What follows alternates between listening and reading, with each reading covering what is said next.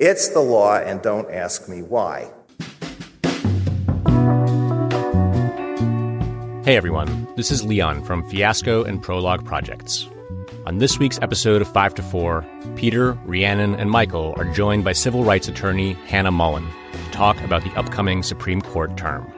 On the docket this year are cases that could further undermine the Voting Rights Act, topple federal Indian law and affirmative action, end the ability of individuals to vindicate their rights under Medicare, and allow state legislatures to dictate the outcomes of federal elections.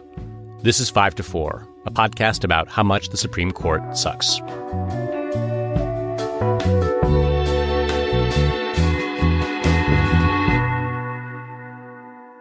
Welcome to 5 to 4, where we dissect and analyze the Supreme Court cases that have left our rights dark and murky, like the water in Jackson, Mississippi.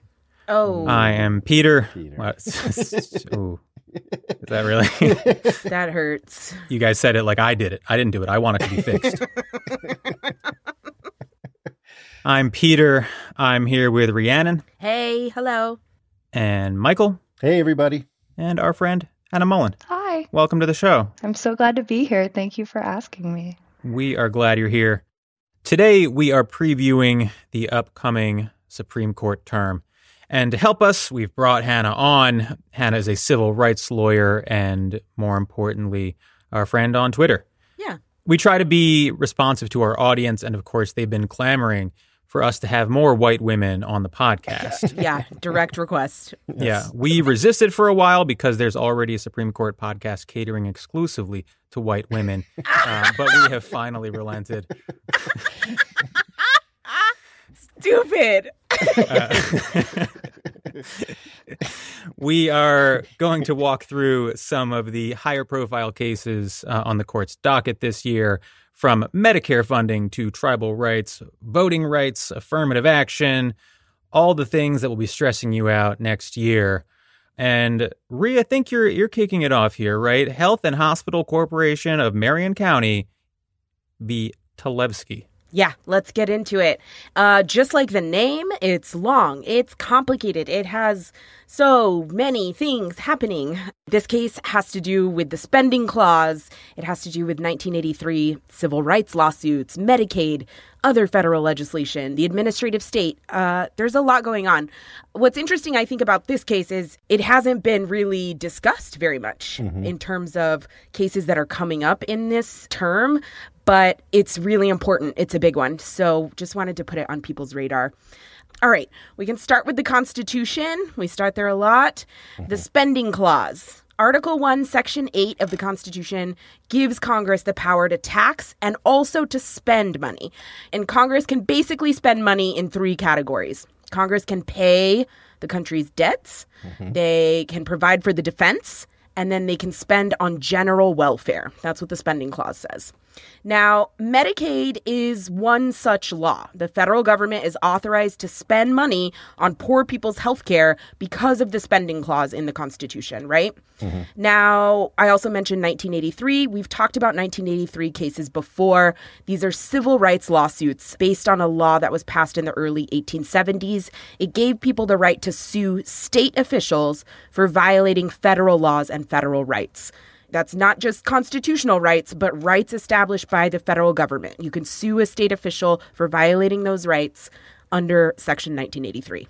So let's talk about the facts of the case. This comes out of a nursing home in Marion County, Indiana. It's a nursing home that's run by the state. This is not a private facility. So Georgie Talevski lived at this nursing home and he had dementia.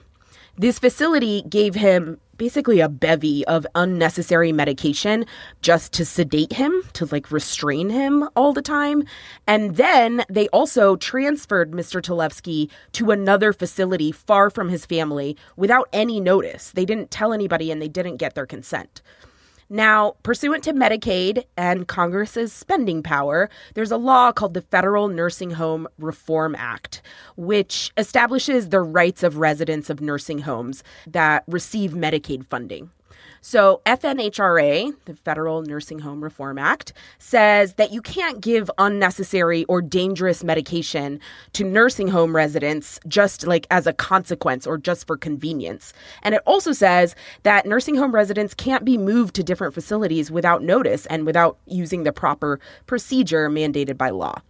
So Mr. Talevski actually passed away, and his family sued on his behalf through his estate, saying, Look, you clearly violated the FNHRA. You violated Mr. Talevski's rights that these federal laws establish. So you, as the state provider, we can sue you under 1983.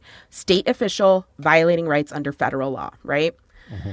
So, what is really sort of ominous and deeply concerning about the case is what the state of Indiana is arguing here. They're arguing that actually there is no cause of action, no option to sue under 1983 because of two things. First, they say the FNHRA, you know, that federal law that establishes rights for nursing home residents, yes, that statute establishes rights according to Indiana, but those aren't really the federal rights that are protected by 1983. And second, which is which is an even broader kind of argument, the state of Indiana is saying that actually 1983 can't be used to secure rights under spending clause statutes at all. So remember, this is Medicaid. This is a big federal law that is passed because Congress has the power to spend for the general welfare, right? The state of Indiana here is saying any law that's passed under that spending power, these laws that establish poor people's rights across a plethora of, of social welfare issues, Indiana is saying there's no private individual right to sue us when we violate those laws. So, you know, implications here are pretty bleak. When your rights to Medicaid funds are, are violated by the state, you have no remedy under Indiana's argument here. If 1983 causes of action are not available under congressional spending programs, to the extent that we even have a social safety net in this country, that's it, right? That's how people sue when these kinds of rights are violated. Mm-hmm. So, big, big implications about not just Medicaid, but any statutes that establish people's rights that are passed pursuant to the spending clause. Hannah, I'd love to hear your input. I don't know how much I know about it. I know I have a lot of feelings about it. Okay, yes, we like those too. I'm I'm in danger of of going on and on. My outline for this case is three pages single spaced, but um, it's, it's outline, outline. Loosely. Yeah, the paragraphs I wrote in prose about this case are three pages. Um, but it's it's I think it's hard to overstate on sort of first cut explanation how surface level bananas the argument is here.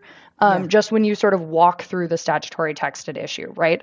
Section 1983 provides a cause of action against any person who, under color of law, deprives another of any direct quote rights, privileges, or immunities secured by the Constitution and, in brackets, federal laws. Right. So if a state actor violates your rights that are secured by a federal law, Section 1983 is your cause of action. Right. End of story. That's it. Right. End of story. Right. That's should be pretty straight up and down if we're all textualists now, right?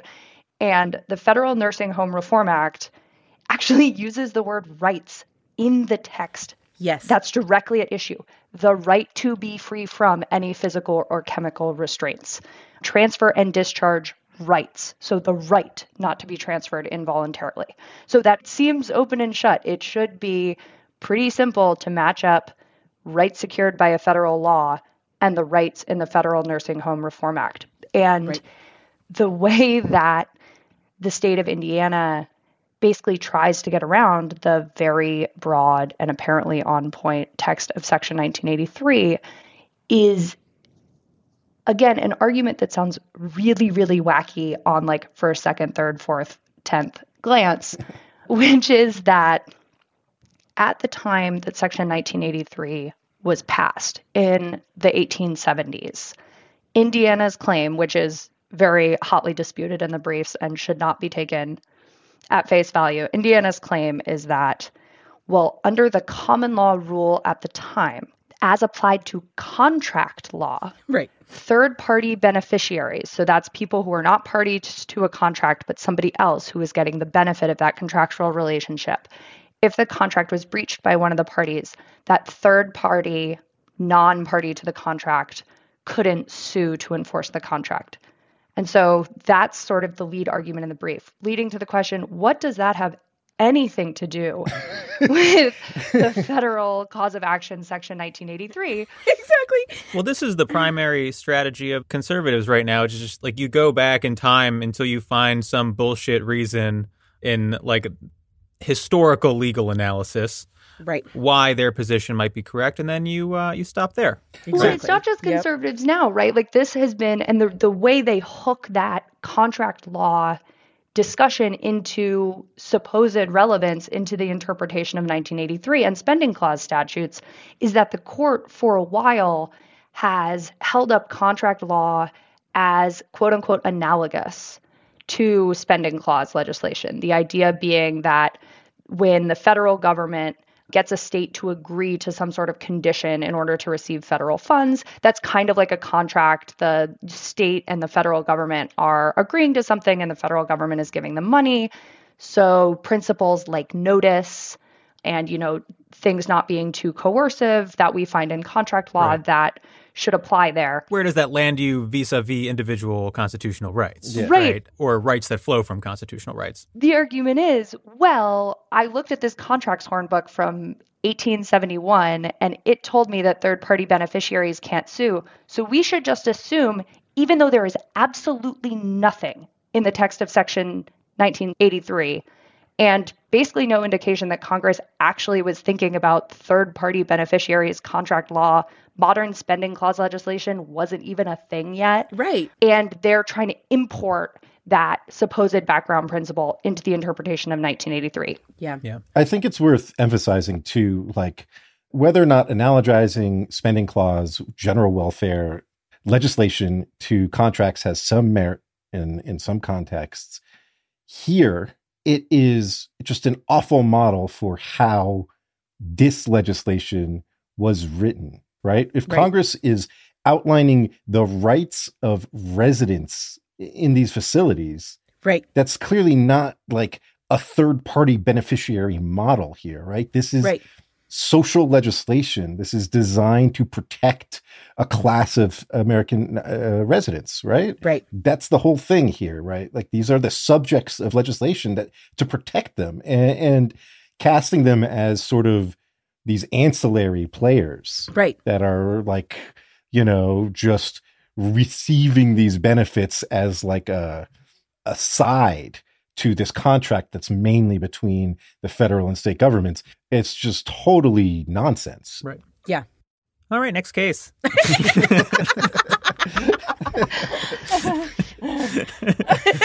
we should do the next case. Yeah. Yeah. Yeah. Yeah. Yeah. Okay. Merrill v. Milligan. All right. Uh, Michael, take it away. yeah. So, Merrill v. Milligan, this is a case about Alabama and the Voting Rights Act. So, you know, it's going to be a good one already. just, those, just on those facts, nothing right. else. Nothing else. So, between 2010 and 2020, the relative black population in, in Alabama increased uh, pretty substantially.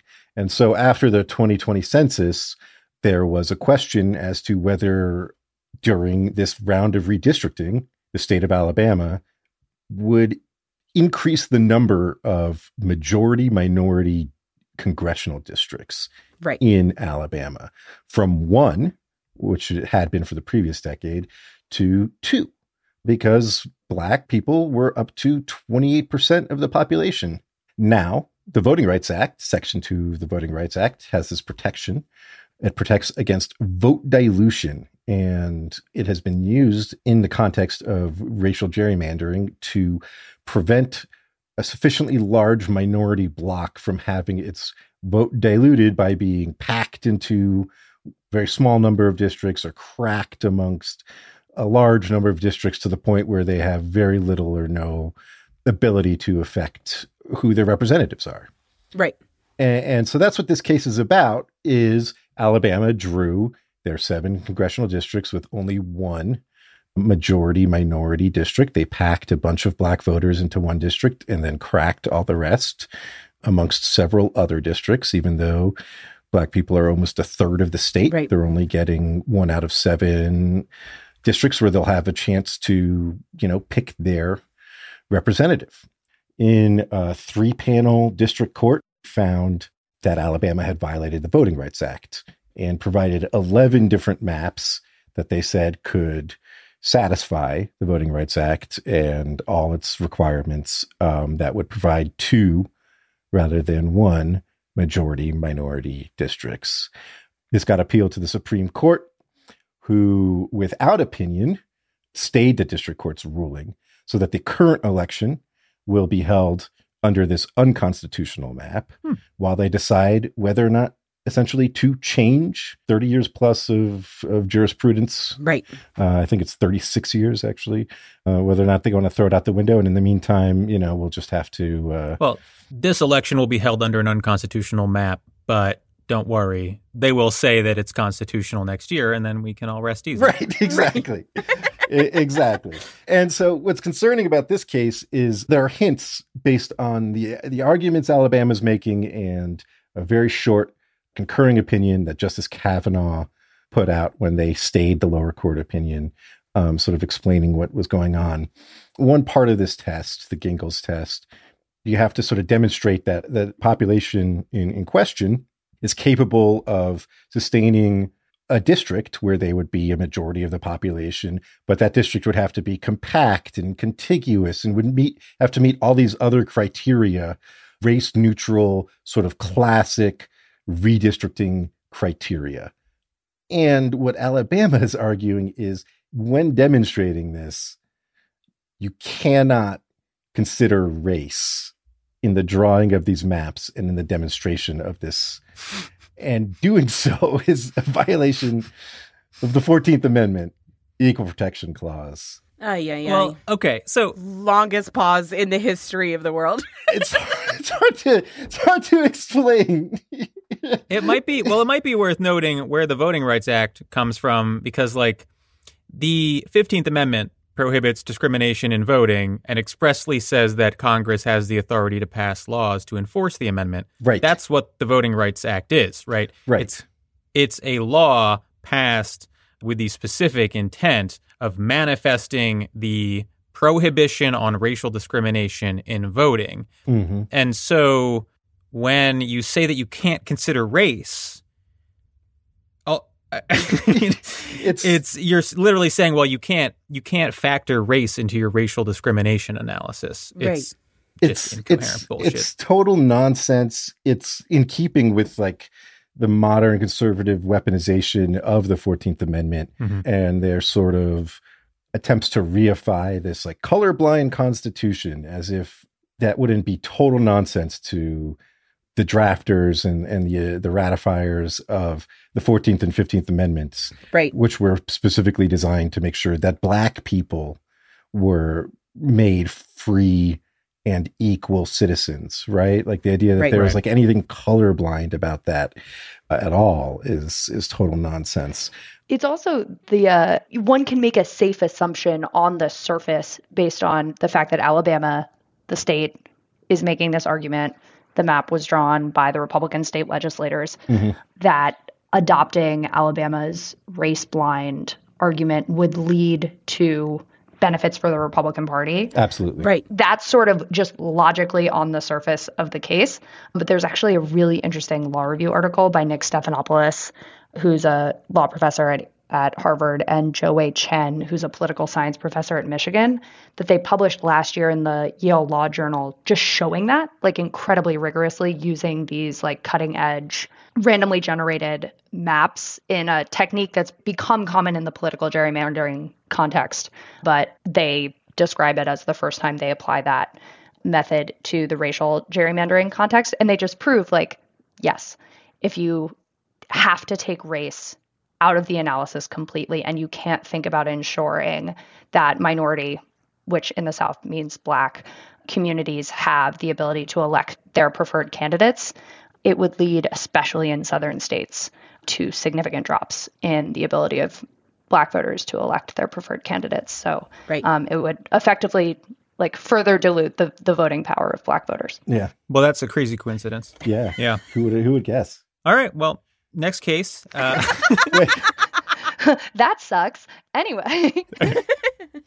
uh, before we continue, and I think this is something to to note. You know, this is only one step in like a multi-step process that they're like objecting to the use of race in first of all, and then on top of that, within this step, race is only one factor amongst many factors, right? That's being considered here. It's Right. like whether these districts are contiguous and compact and keep together communities of interest and all this other stuff.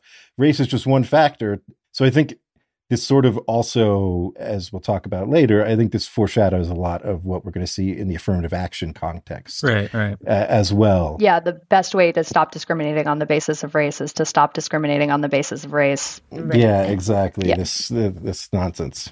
This is a good spot, it feels like, to take a break. And we're back. Next case Brackeen v. Haaland. Hannah, all you. All right.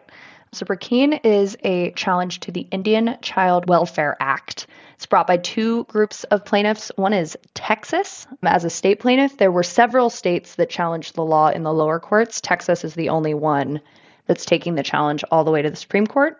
And then there are also seven individuals, which are three non Indian couples who tried to adopt Indian children, and then one of those Indian children's biological mothers who supports the adoption.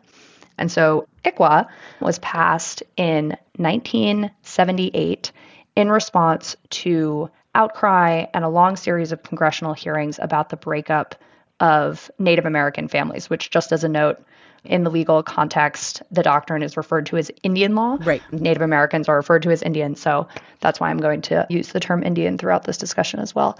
And there's a horrible history of essentially ethnic cleansing, of Indian children being removed from their homes and put in non Indian white homes, which effectively, you know, broke tribes' ability to pass their history and culture down through the generations and was sort of an existential threat to tribal identity. We talked about this in Adoptive Couple v. Baby Girl, and I think recently too, but the percentage of children getting adopted out of Indian homes was above 30.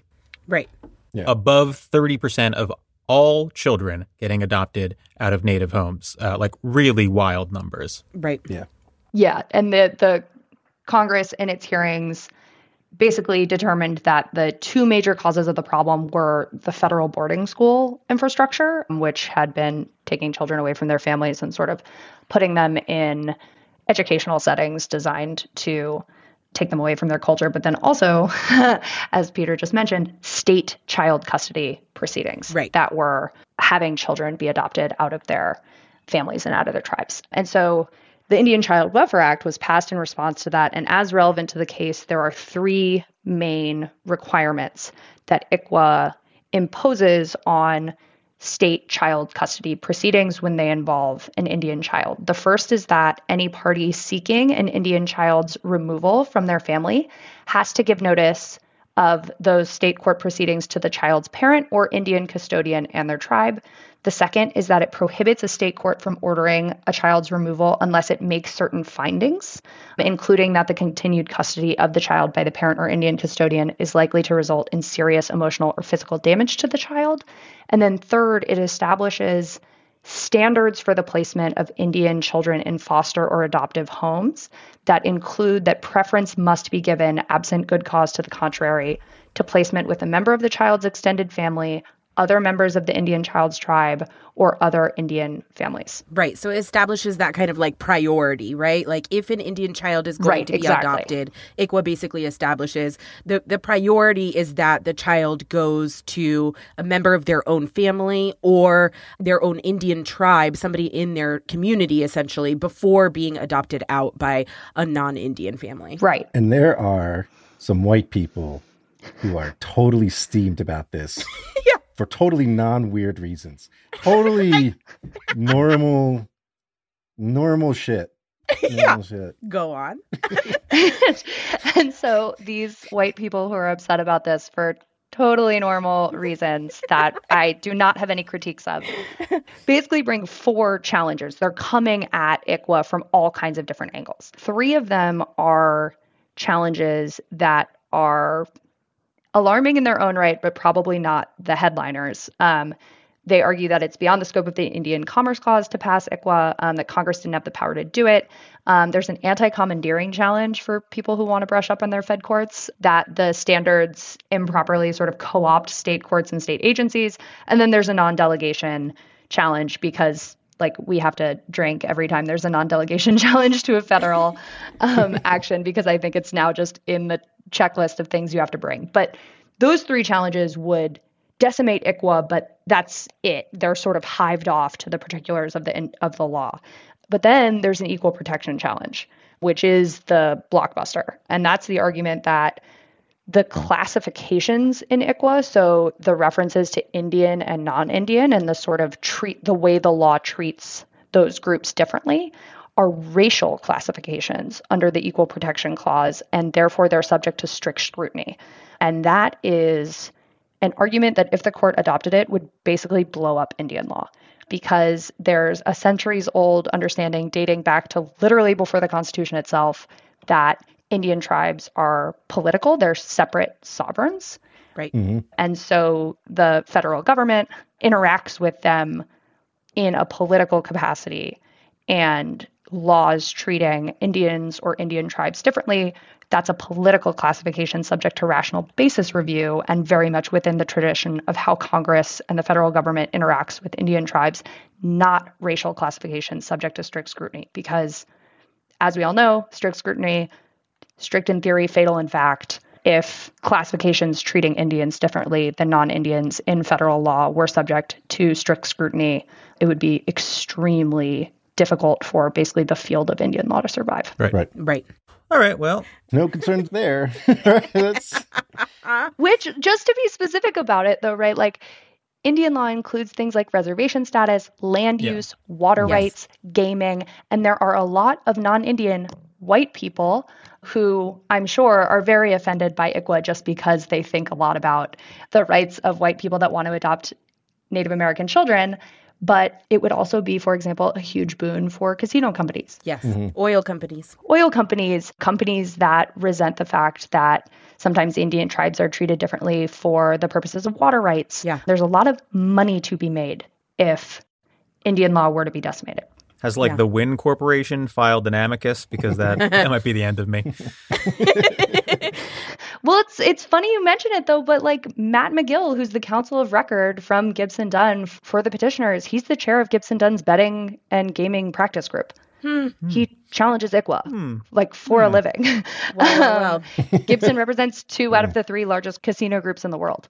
So, you know, maybe it's just a fun coincidence, but like Rebecca Nagle of This Land did a whole episode basically tracing the intersection of right wing lawyers like Matt McGill and Paul Clement who bring pro bono challenges to ICWA on behalf of non Indian families that want to adopt Right. Indian children, and that they have massive casino clients, especially, and in some Yeah. cases, oil and gas clients. So literally, the bad guys in Ocean's Eleven are suing. That's right. Okay. Uh-huh. Well, let's move away from these cases where the conservatives are trying to do away with racial classification, specifically to target programs designed to combat historical racism, and move into affirmative action. Great. yeah. A plus. Students for Fair Admissions v. UNC and Students for Fair Admissions v. Harvard. Two cases, not consolidated, but being handled separately, challenging two different affirmative action programs, one at Harvard, the other at the University of North Carolina.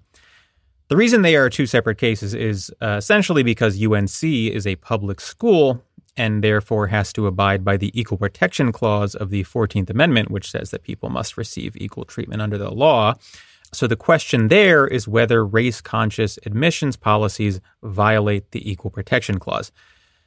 And frankly, this one's sort of a done deal. Like, there's just no way the conservatives uphold state school affirmative action, a clean six to three, uh, unless there's a real curveball here.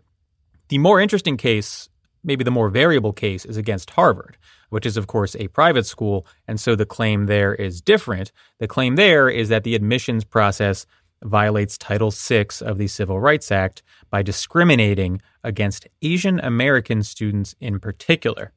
So, I think it's probably important to understand the Harvard admissions process a little bit. I will, of Yeah. course, simplify, but applicants are assessed across five categories academics, athletics, extracurriculars, personal, and uh, willingness to participate in eyes wide shut sex parties. And from those, they are then assigned an overall score. But you can essentially get bonus points for various things, one of which is racial diversity, but also includes socioeconomic diversity, geographic diversity, whether you are the child of alumni, donors, faculty, or staff.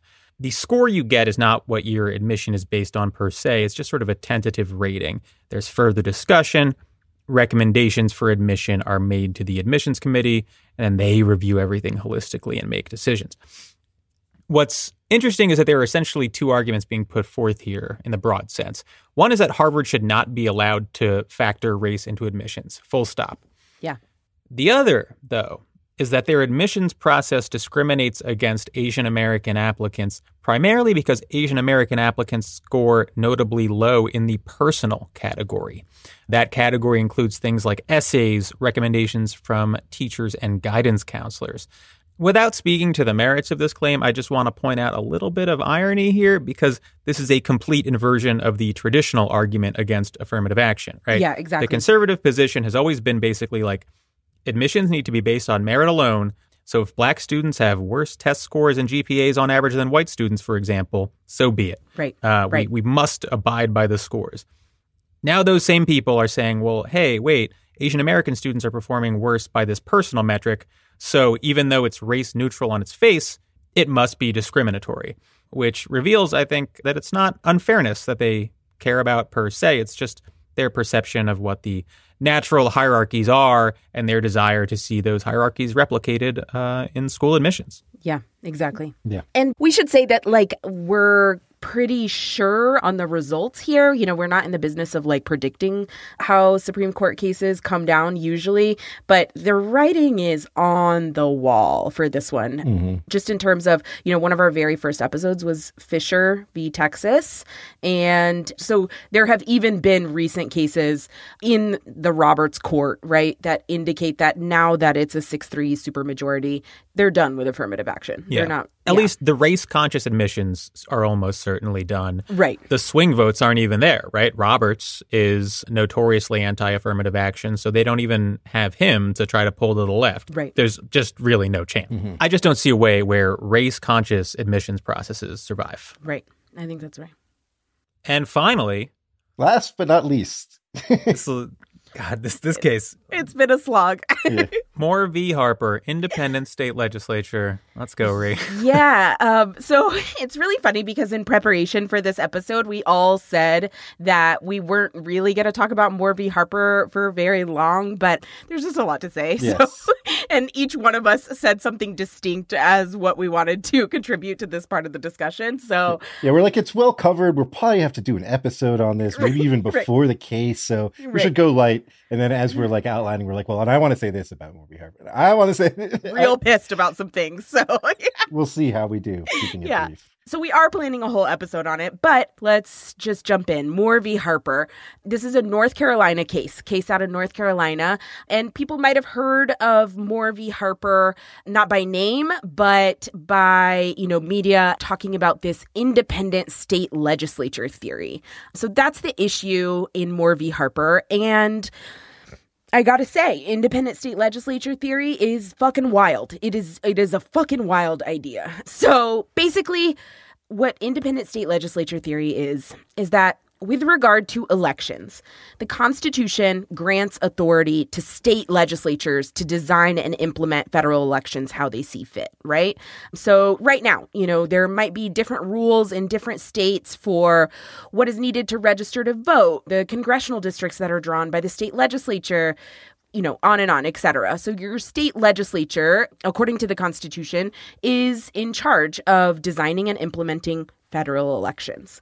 Now, what the independent state legislature theory says is that not only do state legislatures have control over those mechanics, but they have exclusive control over these rules and they have total authority to determine how federal elections are conducted without any limitation from what state courts might say or what their state constitution might say, right? So for example, if if a state constitution, if the Texas constitution said that partisan gerrymandering is illegal, is prohibited, the Texas state legislature would be unbound unrestricted by that constitutional rule in Texas, and they could still gerrymander however that state legislature pleases with respect to federal elections, right? So, taking it further, a legislature could maybe, for example, set new election rules that take power away from voters when picking electors for the Electoral College. And they could do this without any checks and balances from the state courts or their own state constitutions. This kind of argument probably first comes up, like in terms of in the modern era, with a little bit of prominence in Bush v. Gore the Bush team was originally arguing that, you know, the Florida state legislature had exclusive control over that federal election and that whatever the Florida state Supreme Court had to say didn't matter, right? And then independent state legislature theory came up, of course, again during the 2020 election with the Trump side wanting Pennsylvania, for example, to change its rules about how they selected their electors. So, yeah, this is kind of percolating up, but would be inserting absolute chaos, really, into how federal elections are conducted state to state. Mm-hmm. And so, you know, this whole thing kind of has me thinking about the 17th Amendment, which is the amendment that established direct voting by the people for senators. So this was passed, the 17th Amendment was passed in like 1910, 1911. And before that, state legislatures elected senators directly, meaning like senators represented your state government in Congress, not the people, because the state legislatures were the ones electing and sending senators to Congress. So the people would have no representation at all in the Senate. And of course, that kind of system is really rife with abuse. Special interests and political machines gain control of state legislatures. They elect their own puppets and business elites for representation in the federal government.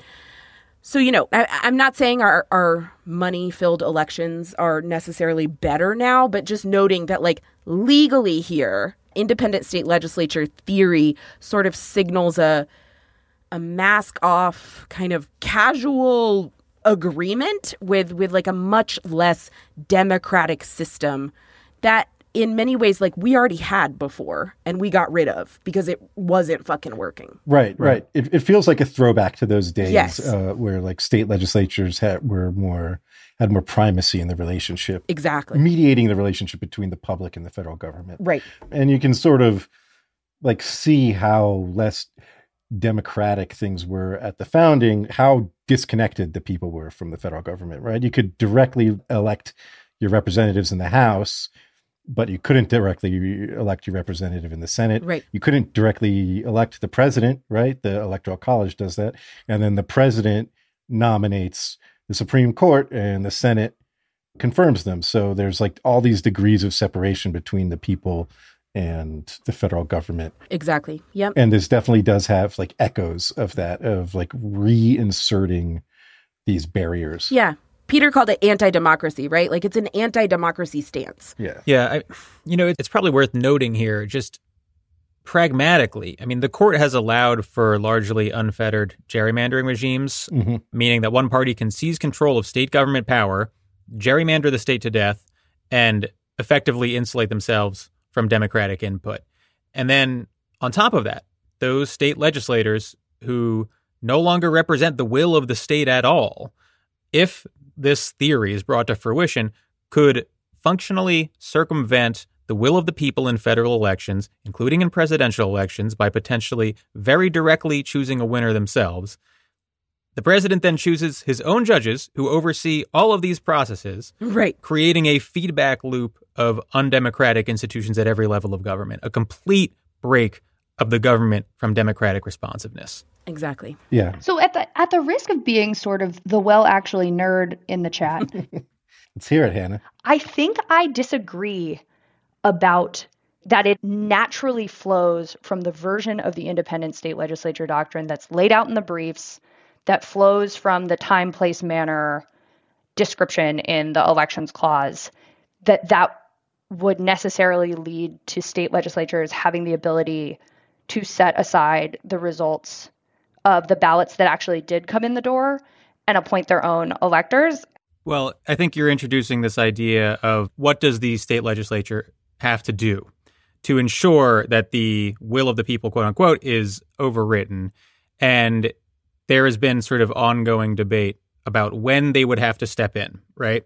And I think the common understanding, and may, sorry if I'm just speaking past your point here. No, no, no. But the common understanding, I think the sort of common sense understanding, and there's court jurisprudence to back this up.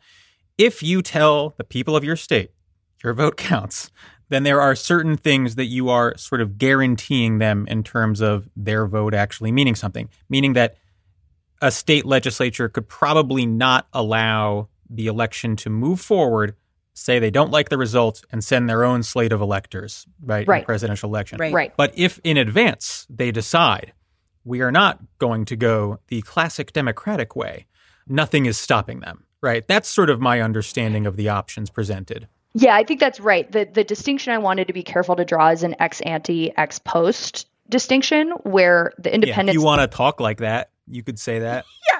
Yeah. whatever. Little Latin never killed anybody. But the point is, it would basically clear the way for them to set whatever rules they wanted for federal elections on the front end.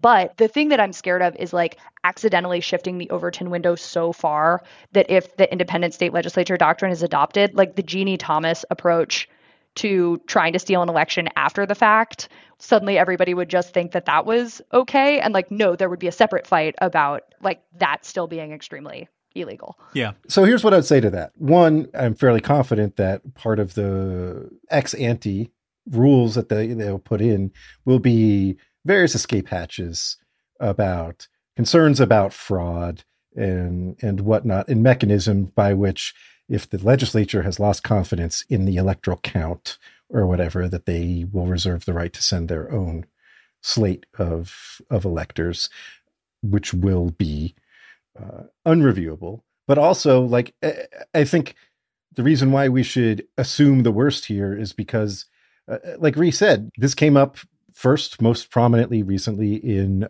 Bush v. Gore, when the Florida state legislature was contemplating the possibility that Al Gore would win in the recount, and they wanted to send Bush electors anyway, right? Right. That's where this came up. That's what they were contemplating doing. Is precisely what we're saying is maybe not a concern. That's what they were considering doing, and that's where this came up. And one of the people who testified to Florida's legislature was John Eastman, you know, architect of Trump's post-election coup strategy. That's right. And also, Clarence Thomas bought the argument, right? I mean, Yeah.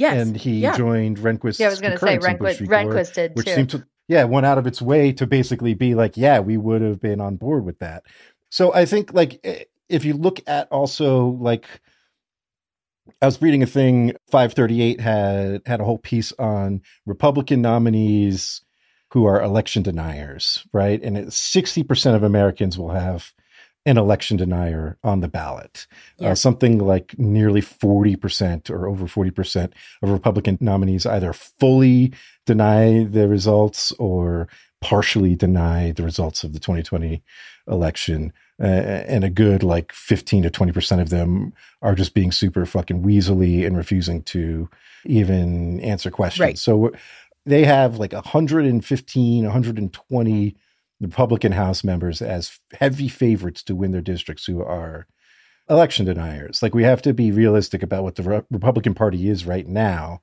what they would do with unfavorable results in the next election. And in that context, to what degree the Supreme Court is on board with the project, right? Like, are they going to be telling Republican Party to tap the brakes here, to slow down, to maybe have some pro democracy heads reassert control, or are they going to be putting on the green light and saying, fucking go wild. And Right, that that's right. my concern. Uh, the the precise shape of what the next challenge will look like is almost impossible to predict. But whether or not the Supreme Court is down for the project is is a big concern. Yeah. Yeah. I mean, it, it had three votes 20 years ago. Yeah. That feels scary enough, at least more or less. All right. That's all the cases that we decided to cover. yeah. There are others that are real bad too. If you're like these are interesting, but I want to learn more, you just wait. I'm sure. I'm sure we will be doing full episodes on every one of these in the next 15 months. Those hard know. lessons are coming. Yeah. Not seeing a surprise win coming on any of these, No. but you You never know. Right. Clarence Thomas is old. It could. It could, it could happen. It could happen for us. Mhm. that's true. That's true. The stress on the heart of having to hear Ginni at the breakfast table every uh, morning. All right. So I guess we should talk about like big picture what this upcoming term, like what the narratives surrounding it are going to be. We've seen like abortion and gun rights be dealt with. And now it seems like maybe the conservative legal movement is moving on to like quote unquote lower priorities, some slightly less big ticket items. But, you know, I, it feels like we're about to just sort of jump right in where we left off. And I want to reset a little bit because in the summer of 2021, the dominant legal media narrative was the idea of the 333 court. Yeah. Term had been largely uneventful, and people wanted to explain it by claiming that there was like a strong, moderate block of Roberts, Kavanaugh, and Amy Coney Barrett. We did a whole episode about how uh, dumb and wrong that framing was. And I think the good news is that it was so clearly wrong that no one is even trying to defend it anymore. Yeah. And yeah, the media narrative right. has just shifted completely. Right. We'll probably do an upcoming episode sort of updating the state of legal journalism. But the question moving forward is whether there's any sort of reckoning within legal media about why they got it so wrong and what it says about their understanding of the court as an institution.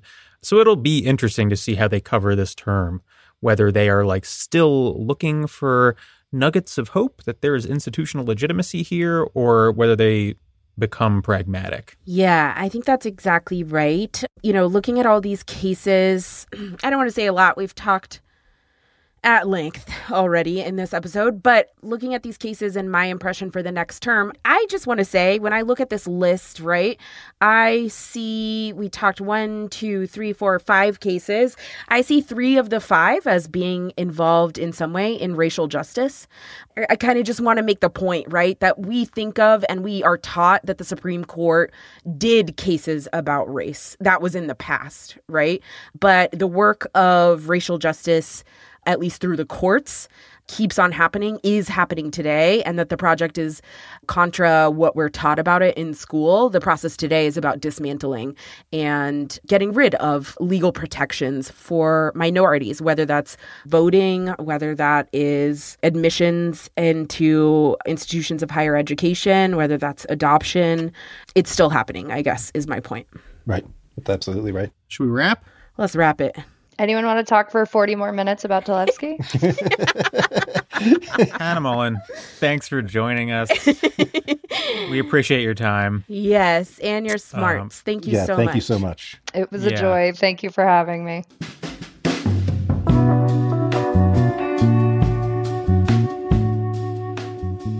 All right.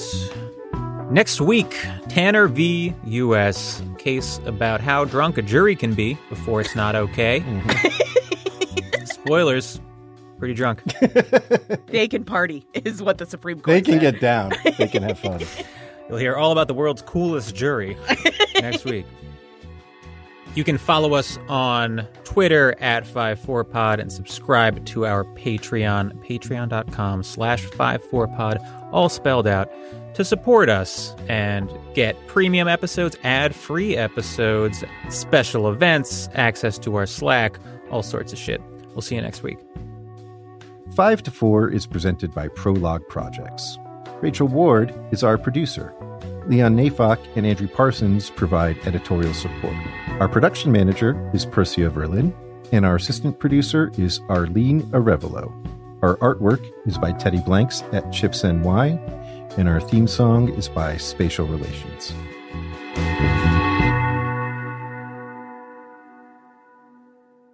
I'm going to go ahead and pull up the right document instead of the wrong one, and okay. then we'll, and we'll get on the road. Hannah, we should say that like Rachel is our awesome producer. Like if you want to say something over, if you mess up and want to just take it again, like we will probably take second takes every now and Cool. then.